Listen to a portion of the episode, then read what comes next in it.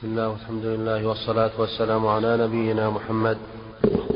قال الإمام مسلم رحمه الله تعالى: حدثنا إسحاق ابن إبراهيم الحنظري وابن أبي عمر ومحمد بن رافع وعبد بن حميد واللفظ لابن رافع. قال ابن رافع وابن أبي عمر حدثنا، وقال الآخران أخبرنا عبد الرزاق قال أخبرنا معمر عن الزهري عن عبيد الله بن عبد الله بن عتبة عن ابن عباس أن ابن ابن أبا سفيان عن ابن عباس رضي الله عنهما أن أبا سفيان رضي الله عنه أخبره من فيه من فيه إلى فيه قال: انطلقت في المدة التي كانت بيني وبين رسول الله صلى الله عليه وسلم. قال: فبين أنا بالشام إذ جيء بكتاب من رسول الله صلى الله عليه وسلم إلى هرقل إلى هرقل إلى هرقل بني يعني عظيم الروم. قال: وكان دحية الكلب جاء به فدفعه إلى عظيم بصرة فدفعه عظيم بصرة إلى هرقل. فقال هرقل: هل ها هنا أحد من قوم هذا الرجل الذي يزعم أنه نبي؟ قالوا: نعم.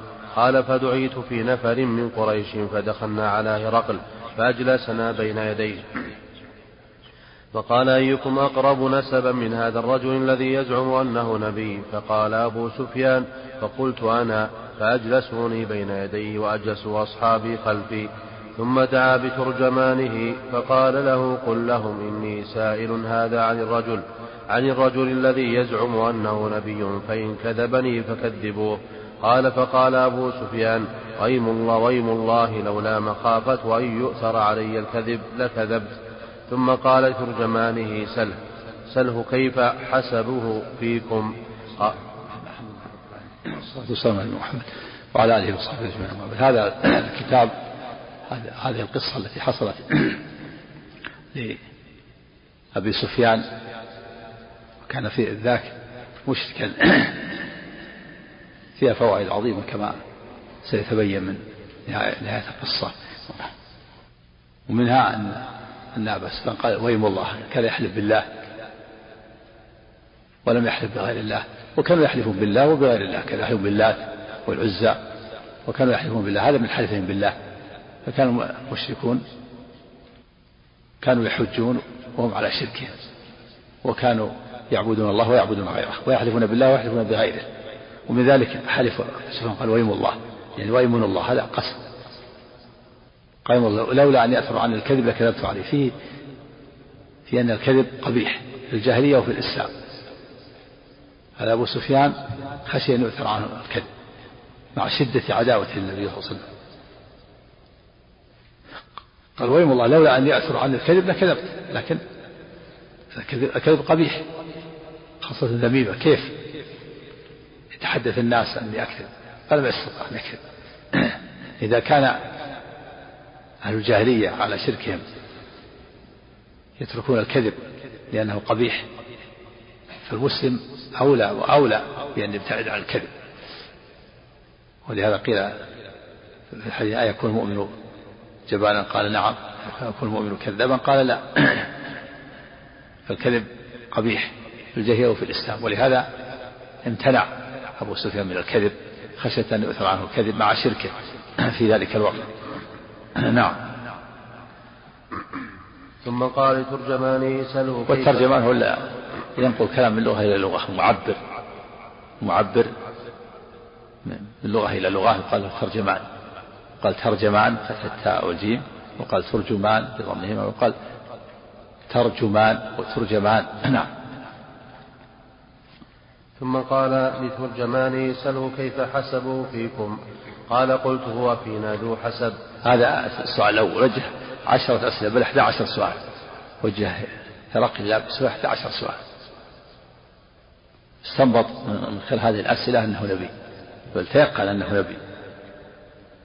وهذا هذا لأن هرقل قال هرقل وقال هرقل، المشهور هرقل، وكل من ملك الشام وقال قيصر، ملك الروم قال قيصر، علم على كل من ملك الروم قال قيصر، كما أن ملك الفرس سمى كسرى، ومن ملك الترك يقال خاقان، وملك القبط يقال له فرعون، وملك اليمن يقال له تبع.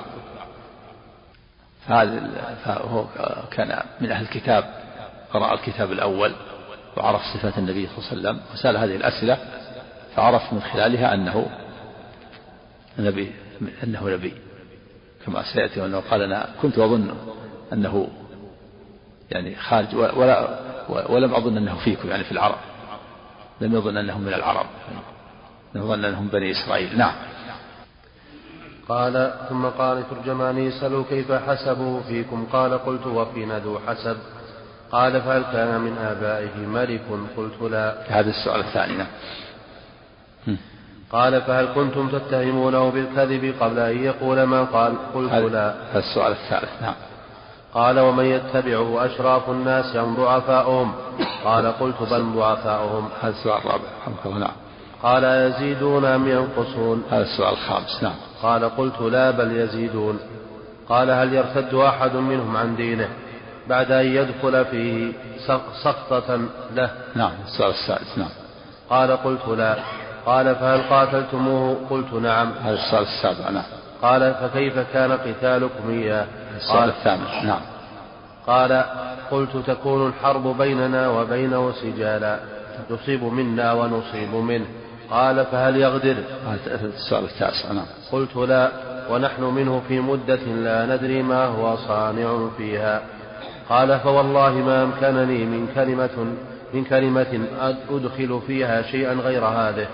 قال فهل هذا القول قال فهل قال هذا القول أحد قبله؟ هذا السؤال العاشر. قلت قال قلت لا. قال ترجمانه قل له إني سألتك عن حسبه فزعمت أنه فيكم ذو حسب، وكذلك الرسل تبعث في أحساب قومها. نعم. الرسل تبعث في أحساب قومها في أنسابها حتى لا يكون لأحد فيهم مطعن، وأدعى لأن هذا أدعى إلى قول الناس. نعم.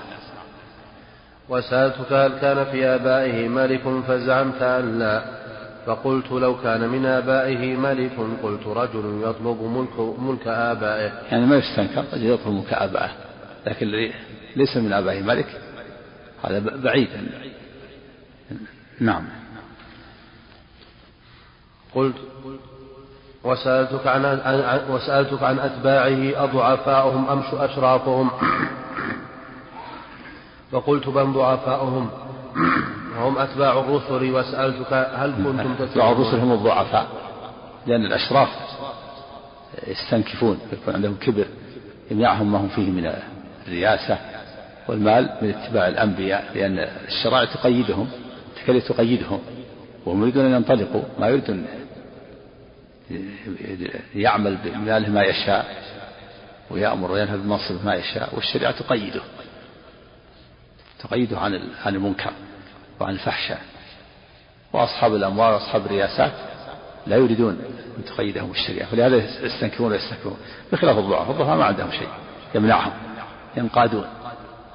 الضعفاء والفقراء ليس هناك شيء يمنعهم، لا عندهم مال ولا رياسة فلهذا ينقادون. أما الكبراء والرؤساء وأصحاب الأموال فإنه يمنعهم الكبر ويمنعهم ما فيه من الرياسة والمال، التكاليف تمنعهم من اتباع شهواتهم وهوائهم.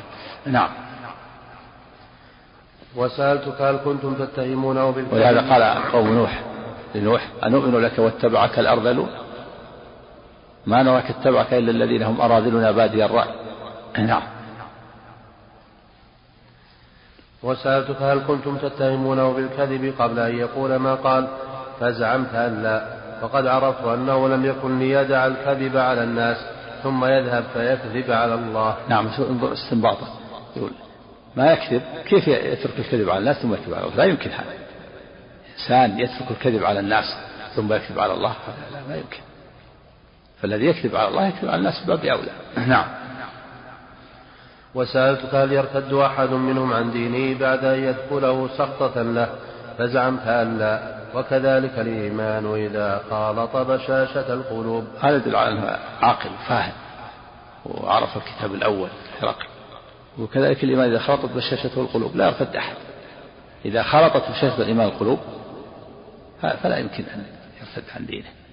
قلوب له حلاوة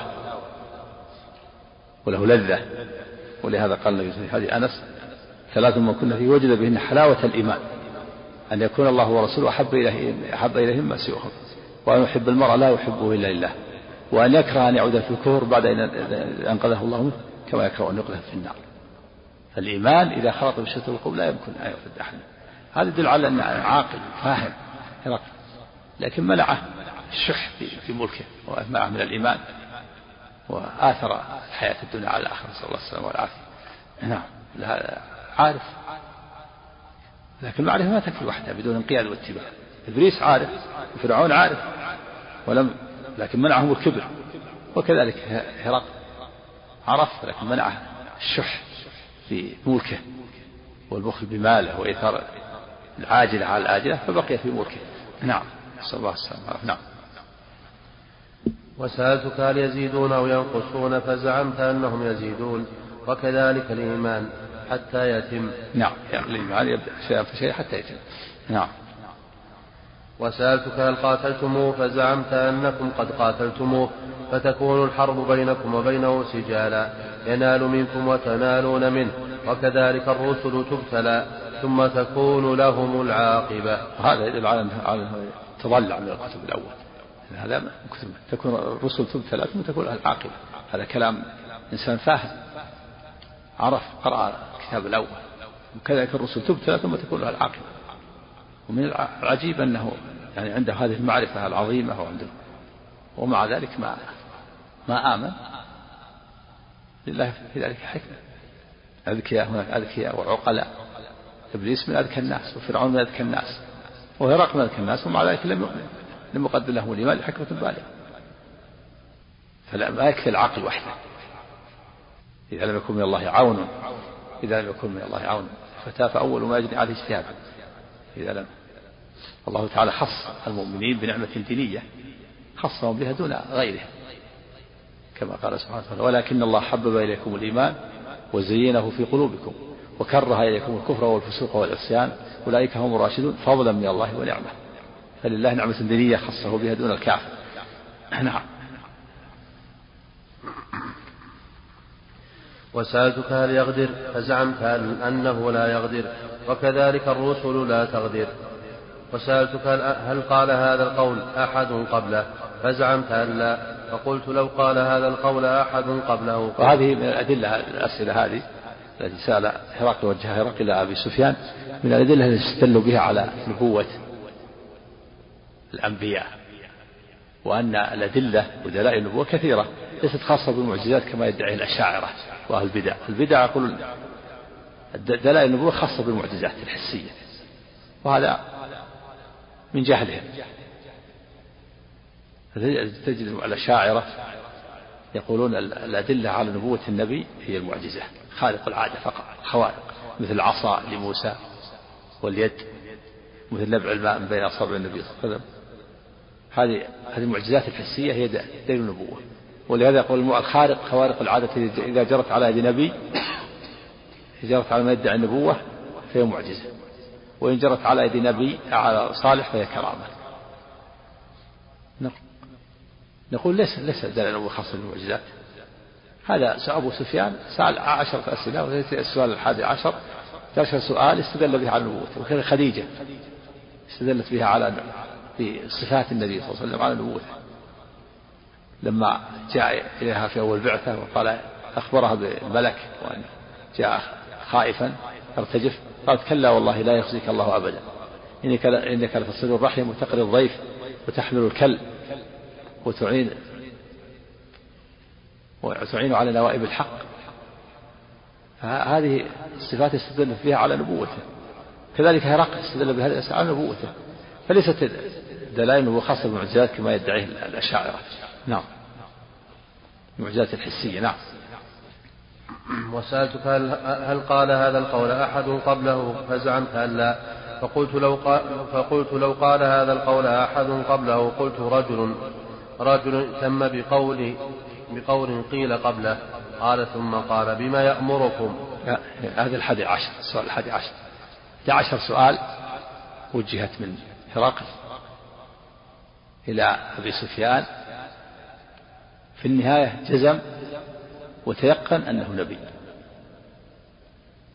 لكن ما منعه إلا الشح بملكه وإيثار العاجلة على العاجلة، منعه من اتباعه. نعم. ثم قال: بما يأمركم؟ قلت: يأمرنا بالصلاة والزكاة والصلة والعفاف. قال: إن يكن ما صلة صلة الأرحام وجميع ما أمر الله بأن يوصل الصلة والصدق والعفاف. هذه أخلاق هذه أخلاق الأنبياء وأتباعهم، لا يمكن الكذاب يأمر بهذه الصفات: الصلة والعفاف والصدق والصلاة. نعم. قال: بما يأمر؟ سملها بعد. نعم. قال: بما يأمركم؟ ثم قال: بما يأمركم؟ قلت: يأمرنا بالصلاة والزكاة والصلة والعفاف. قال: إن يكن ما تقول فيه حقا فإنه نبي، وقد كنت أعلم أنه خارج ولم أكن أظنه منكم، ولو أني أعلم أني أخلص إليه لأحببت لقاءه ولو كنت عنده. وفي لفظ البخاري: لتجشمت لقاءه، وهي أوضح. وهذه الأسئلة تيقن منها أنه نبي. قال: كنت متيقنا أنه سيخرج، لكن ما أظن كنت أظن أنه فيكم من العرب، كنت أظنهم بني إسرائيل، فلما كان من بني إسماعيل شق عليه ذلك. قال: هذا إن كنت ما تقول حقا فإنه نبي، وقد كنت أعلم أنه خارج. يعلم هذا من كتب الأنبياء السابقين، التوراة والإنجيل مذكور فيها صفة النبي صلى الله عليه وسلم، كما قال سبحانه: الذي الذين يتبعون الرسول النبي الأمي الذي يجدونه عندهم مكتوبا عندهم في التوراة والإنجيل، يأمرهم بالمعروف وينهاهم عن المنكر، ويحل لهم الطيبات ويحرم عليهم الخبائث، ويضع عنهم إصرهم والأغلال التي كانت عليهم. صفات النبي صلى الله عليه وسلم موجود، كما قال الله تعالى: محمد رسول الله والذين معه أشداء على الكفار رحماء بينهم تراهم ركعا سجدا يبتغون فضلا من الله ورضوانه سيماهم في وجوههم من أثر من أثر السجود، ذلك مثلهم في التوراة. ومثلهم في الإنجيل: كزرع أخرج شطأه فآزره فاستغلظ فاستوى على سوقه يعجب الزراع ليغيظ بهم الكفار. صفة النبي صلى الله عليه وسلم موجودة في التوراة والإنجيل، عرفها هرقل ومن أهل الكتاب من النصارى الذين قرأوا التوراة والإنجيل، فيقن من هذه الصفات أنه نبي. وقال: أنا متيقن أنه سيخرج، لكن ما كنت أظن أنه سيخرج يكون من العرب، ما ظننت أنه يكون فيكم، ظننت أنه يكون من بني إسرائيل. نعم. قال: نعم. قال: إن كان ما, إن كان ما تقول حقا. قال: إن يكن ما تقول فيه حقا فإنه نبي، وقد كنت أعلم أنه خارج ولم أكن أظنه منكم، ولو أني أعلم أني أخلص إليه لا أحببت لقاءه، ولو كنت عنده لغسلت عن قدميه، ولا يبلغن ملكه ما تحت قدمي. نعم. ما ها. تحت قدمي. نعم. هكذا ثقل وجوة البخاري: تجشمت لقاءه ولو كنت عنده لغسلت عن قدميه، يعني أخدمه. وإن و... و... وإنه سيبلغ ملكه ما تحت قدمي، يعني سيبلغ ملكه الشام ومصر، يعني بلاد الروم. بلاد الروم كان في زمن النبي صلى الله عليه وسلم دولتان عظيمتان، وهما دولة الفرس في العراق والشرق، ودولة الروم في الشام، دولتان عظيمتان، وكان الصحابة يتخوفونهم، مثل مثل عندنا أمريكا وروسيا. الآن سقطت روسيا فمسيطرة على العالم، أمريكا وروسيا ثم سقطت روسيا. في زمانهم الروم و... والفرس دولتان. قال: إن كنت إن كان هذا ما تقول حقا فسيبلغ ملكه ما تحت قدمي، يعني سيفتح ستزول ملك الروم وملك الكياسرة والفرس، وسيفتحه المسلمون ويملكون ما تحت قدمي. نعم. وهذا وقع، أقول وقع هذا. نعم. الصحابة فتحت بلاد الشام وفتحت بلاد العراق وما وراء عنها. نعم. طبعا. قال: ثم دعا بكتاب رسول الله صلى الله عليه وسلم فقرأه، فإذا فيه: بسم الله الرحمن الرحيم، من محمد رسول الله صلى الله عليه وسلم إلى هرقل عظيم الروم، سلام على من اتبع الهدى، أما بعد، فإني أدعوك بدعاية الإسلام: أسلم تسلم، وأسلم يؤتك الله أجرك مرتين، وإن توليت فإن عليك إثم الأريسيين، ويا أهل الكتاب تعالوا إلى كلمة سواء بيننا وبينكم ألا نعبد إلا الله ولا نشرك به شيئا، ولا يتخذ بعضنا بعضا أربابا من دون الله، فإن تولوا فقولوا اشهدوا بأننا مسلمون. نعم، هذا كتاب النبي صلى الله عليه وسلم، كتاب مختصر، كتاب عظيم يجمع معاني غزيرة في كلمات قليلة. ابتدأ بسم الله الرحمن الرحيم في مشروع ابتداء الكتاب، بسم الله الرحمن الرحيم، كما كتب سليمان إلى بلقيس إنه من سليمان وإنه بسم الله الرحمن الرحيم ألا تعلوا علي وأتموا مسلمين. هذا كتاب سليمان عليه السلام. كتاب سليمان إلى بلقيس مختصر، بسم الله إنه من سليمان وإنه بسم الله الرحمن الرحيم ألا تعلوا علي وأتوني مسلمين. وكتاب النبي صلى الله عليه وسلم إلى هرقل هكذا، بسم الله الرحمن الرحيم من محمد رسول الله إلى هرقل عظيم الروم، السلام على من اتبع الهدى، أما بعد فإني أدعوك بدعاية الإسلام، أسلم تسلم يؤتك الله أجرك مرتين، فإن توليت فإن عليك إثم الأريسيين، ويا أهل الكتاب تعالوا إلى كلمة سواء بيننا وبينكم ولا نعبد إلا الله ولا نشرك به شيئا ولا يتخذ بعضنا بعضا أربابا من دون الله، فإن تولوا فقولوا اشهدوا بأننا مسلمون، الآية من سورة علي عمران. وفيه أن أنه يفتتح الكتاب بسم الله الرحمن الرحيم ولو كان للكفرة، وفيه أن الكاتب يبدأ بنفسه، يقول من فلان إلى فلان، من محمد رسول الله إلى هرقل. وقال بعضهم لا بأس أن يبدأ بالكاتب إلى فلان من فلان، قل إلى هرقل ولم يقل ملك الروم، وإنما قال عظيم الروم، يعني يعظمونه.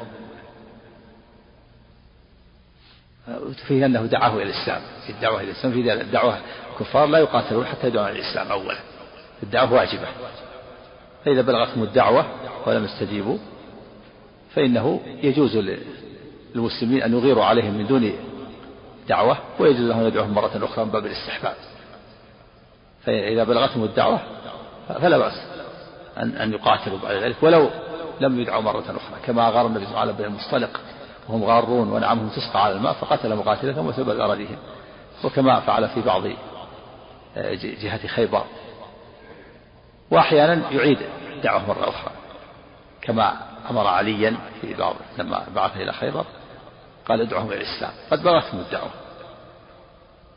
أسلم تسلم يؤتك الله أجرك، تسلم تسلم من القتال والعقوبة في الدنيا وتسلم من العذاب في الآخرة، يؤتك الله أجرك مرتين، لأن أهل لأنهم أهل الكتاب، وأهل الكتاب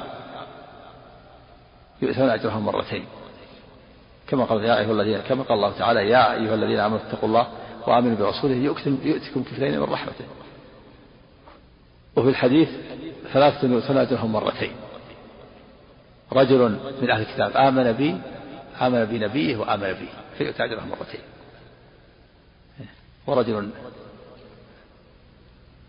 اعتق عامه تزوجها، ورجل وعبد أحسن عبادة ربه وأحسن عبادة مواليه، هذا يؤتى أجره مرتين لإيمانه بنبيه السابق وإيمانه بالنبي صلى الله عليه وسلم.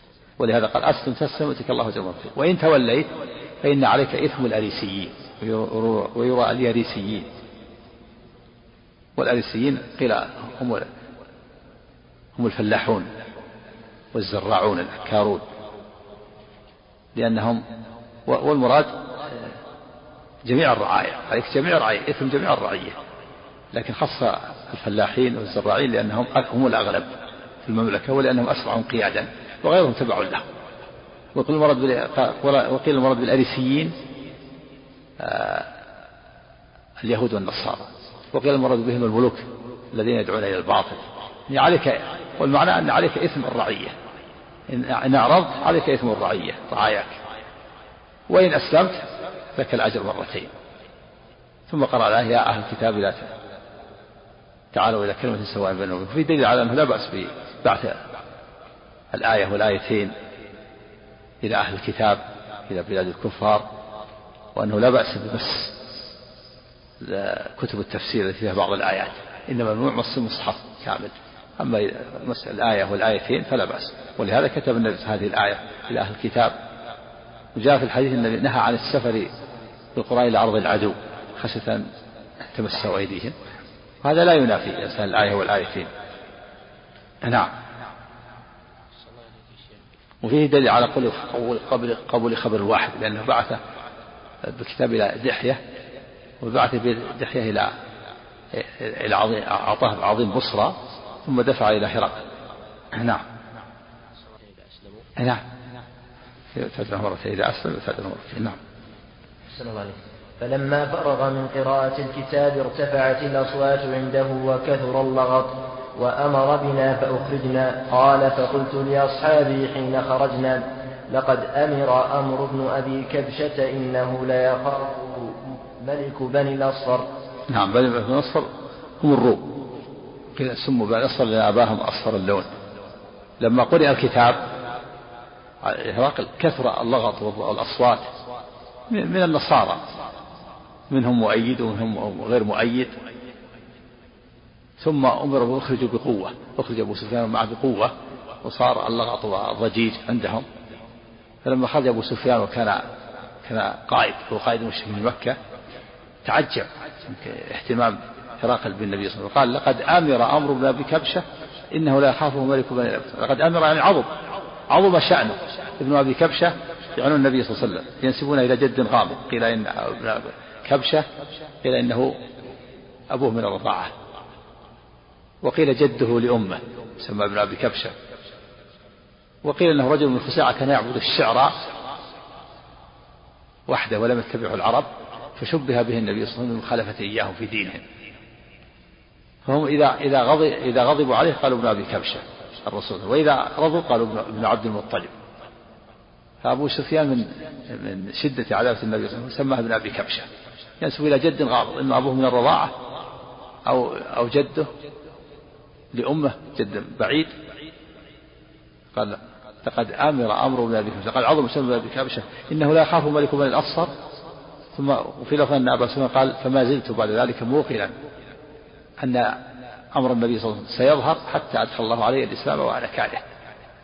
يقول أبو سفيان، يقول بعد هذه القصة ما زلت موقن بأنه سيظهر أمر النبي صلى الله عليه وسلم حتى أدخل الله عليه الإسلام وعلى كاره. نعم. أحسن الله عليك. قال: فما زلت موقنا بأمر رسول الله صلى الله عليه وسلم أنه سيظهر حتى أدخل الله علي الإسلام. وفي لفظ وعلى كاره. نعم. أحسن الله عليك. وحدثناه حسن الحلواني وعبد بن حميد قال: حدثنا يعقوب وهو ابن إبراهيم المصري وهو ابن إبراهيم ابن سعد قال: حدثنا أبي عن صالح عن ابن شهاب بهذا الإسناد. وزاد في الحديث: وكان قيصر لما كشف الله عنه جنود فارس مشى من حمص إلى إيليا إيليا شكرا لما لما أبلاه لما أبلاه لما أبلاه شكرا لما أبلاه الله تعالى. وقال في الحديث يعني لما أنعم الله عليه لما كشف الله جنود كسرى مشى من حمص إلى إيليا من بلد إلى بلد على قدمه شكرا لله حيث أنعم الله عليه فصد عنه جنود الفرس، يعني مشى على قدمه، يعتبر هذا شكر. وكان الملوك ما يمشون على أقدامهم، يمشون على المركوبات في زمانهم زمانهم مركوبة الخيل مسرجة، لكن مشى على رجليه من بلد إلى بلد مسافة من حمص إلى إيليا على قدمه شكر لله حيث صرف عنه جنود كسرى. نعم. أحسن الله عليك.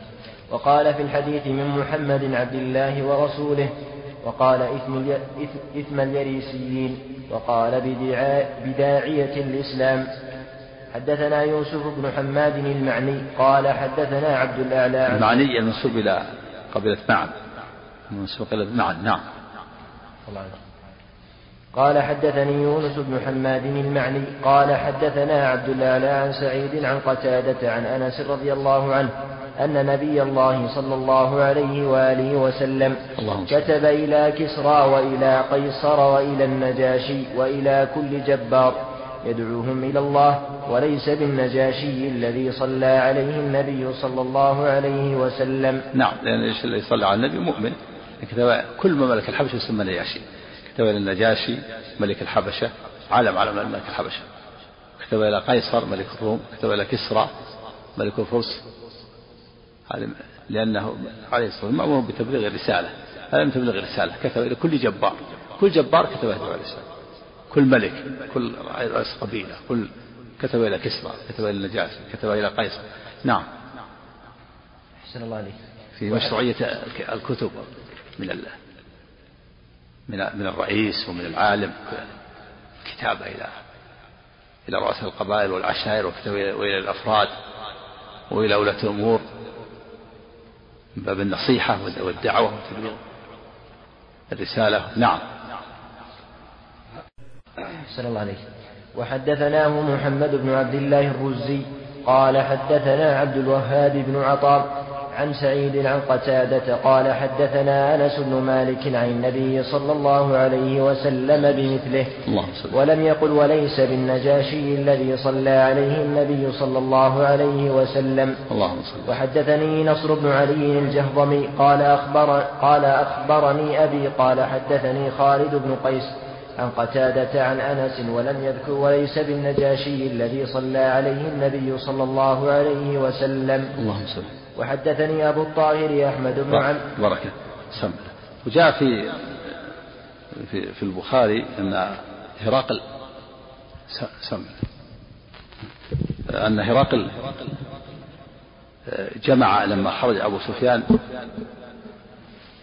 أنه جمع الروم و قساوسة وغيرهم و... وكان قبل ذلك قد أغلق الأبواب قد أغلق الأبواب و... وأخذ المفاتيح معه أمر بالأبواب أغلقت وجمع ويحتمل أن بعد ذلك يعني بعد عن جمع جميع القساوسة وعلماء النصارى وأهل الكتاب جمعوا في مجمع عظيم ولما دخلوا وأخذوا أمكنتهم أمر بالأبواب فأغلقت وأخذ المفاتيح ووضع عنده ثم طلع عليهم من فوق من علوه وكبريائه هم تحت مثل في الأدوار اللي تحته في الدور العلوي طلع عليهم من فوق من علوه وكبريائه وقال لهم يا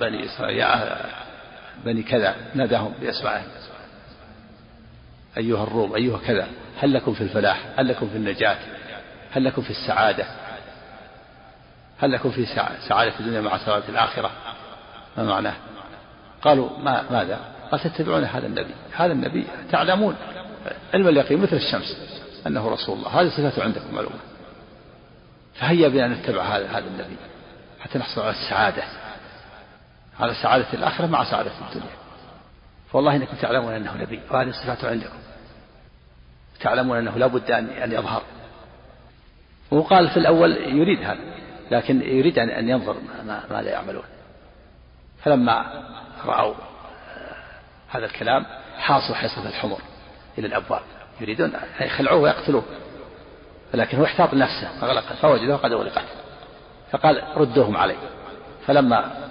رجعوا طلع عليهم مرة أخرى وقال إنما قلت هذا الكلام ليختبر صبركم على دينكم وثباتكم على دينكم فسجدوا له فلما بلغني الصلاة قال ظن الخبيث بملكه يعني بخل شح بملكه نسأل الله السلامة والعافية فكون الإنسان يعلم ويتيقن بالشيء لا يدل على الإيمان لابد من الاتباع والانقياد وعدم الاستكبار إبليس يعلم وفرعون يعلم لكن ما عندهم انقياد ولا اتباع بعض الناس يقول أنا أعلم أنا أعلم من هذا الشيء لكن تعلم أنه إبليس يعلم وفرعون يعلم والكفر يعلمون ما يكفي العلم لابد من الانقياد والاتباع.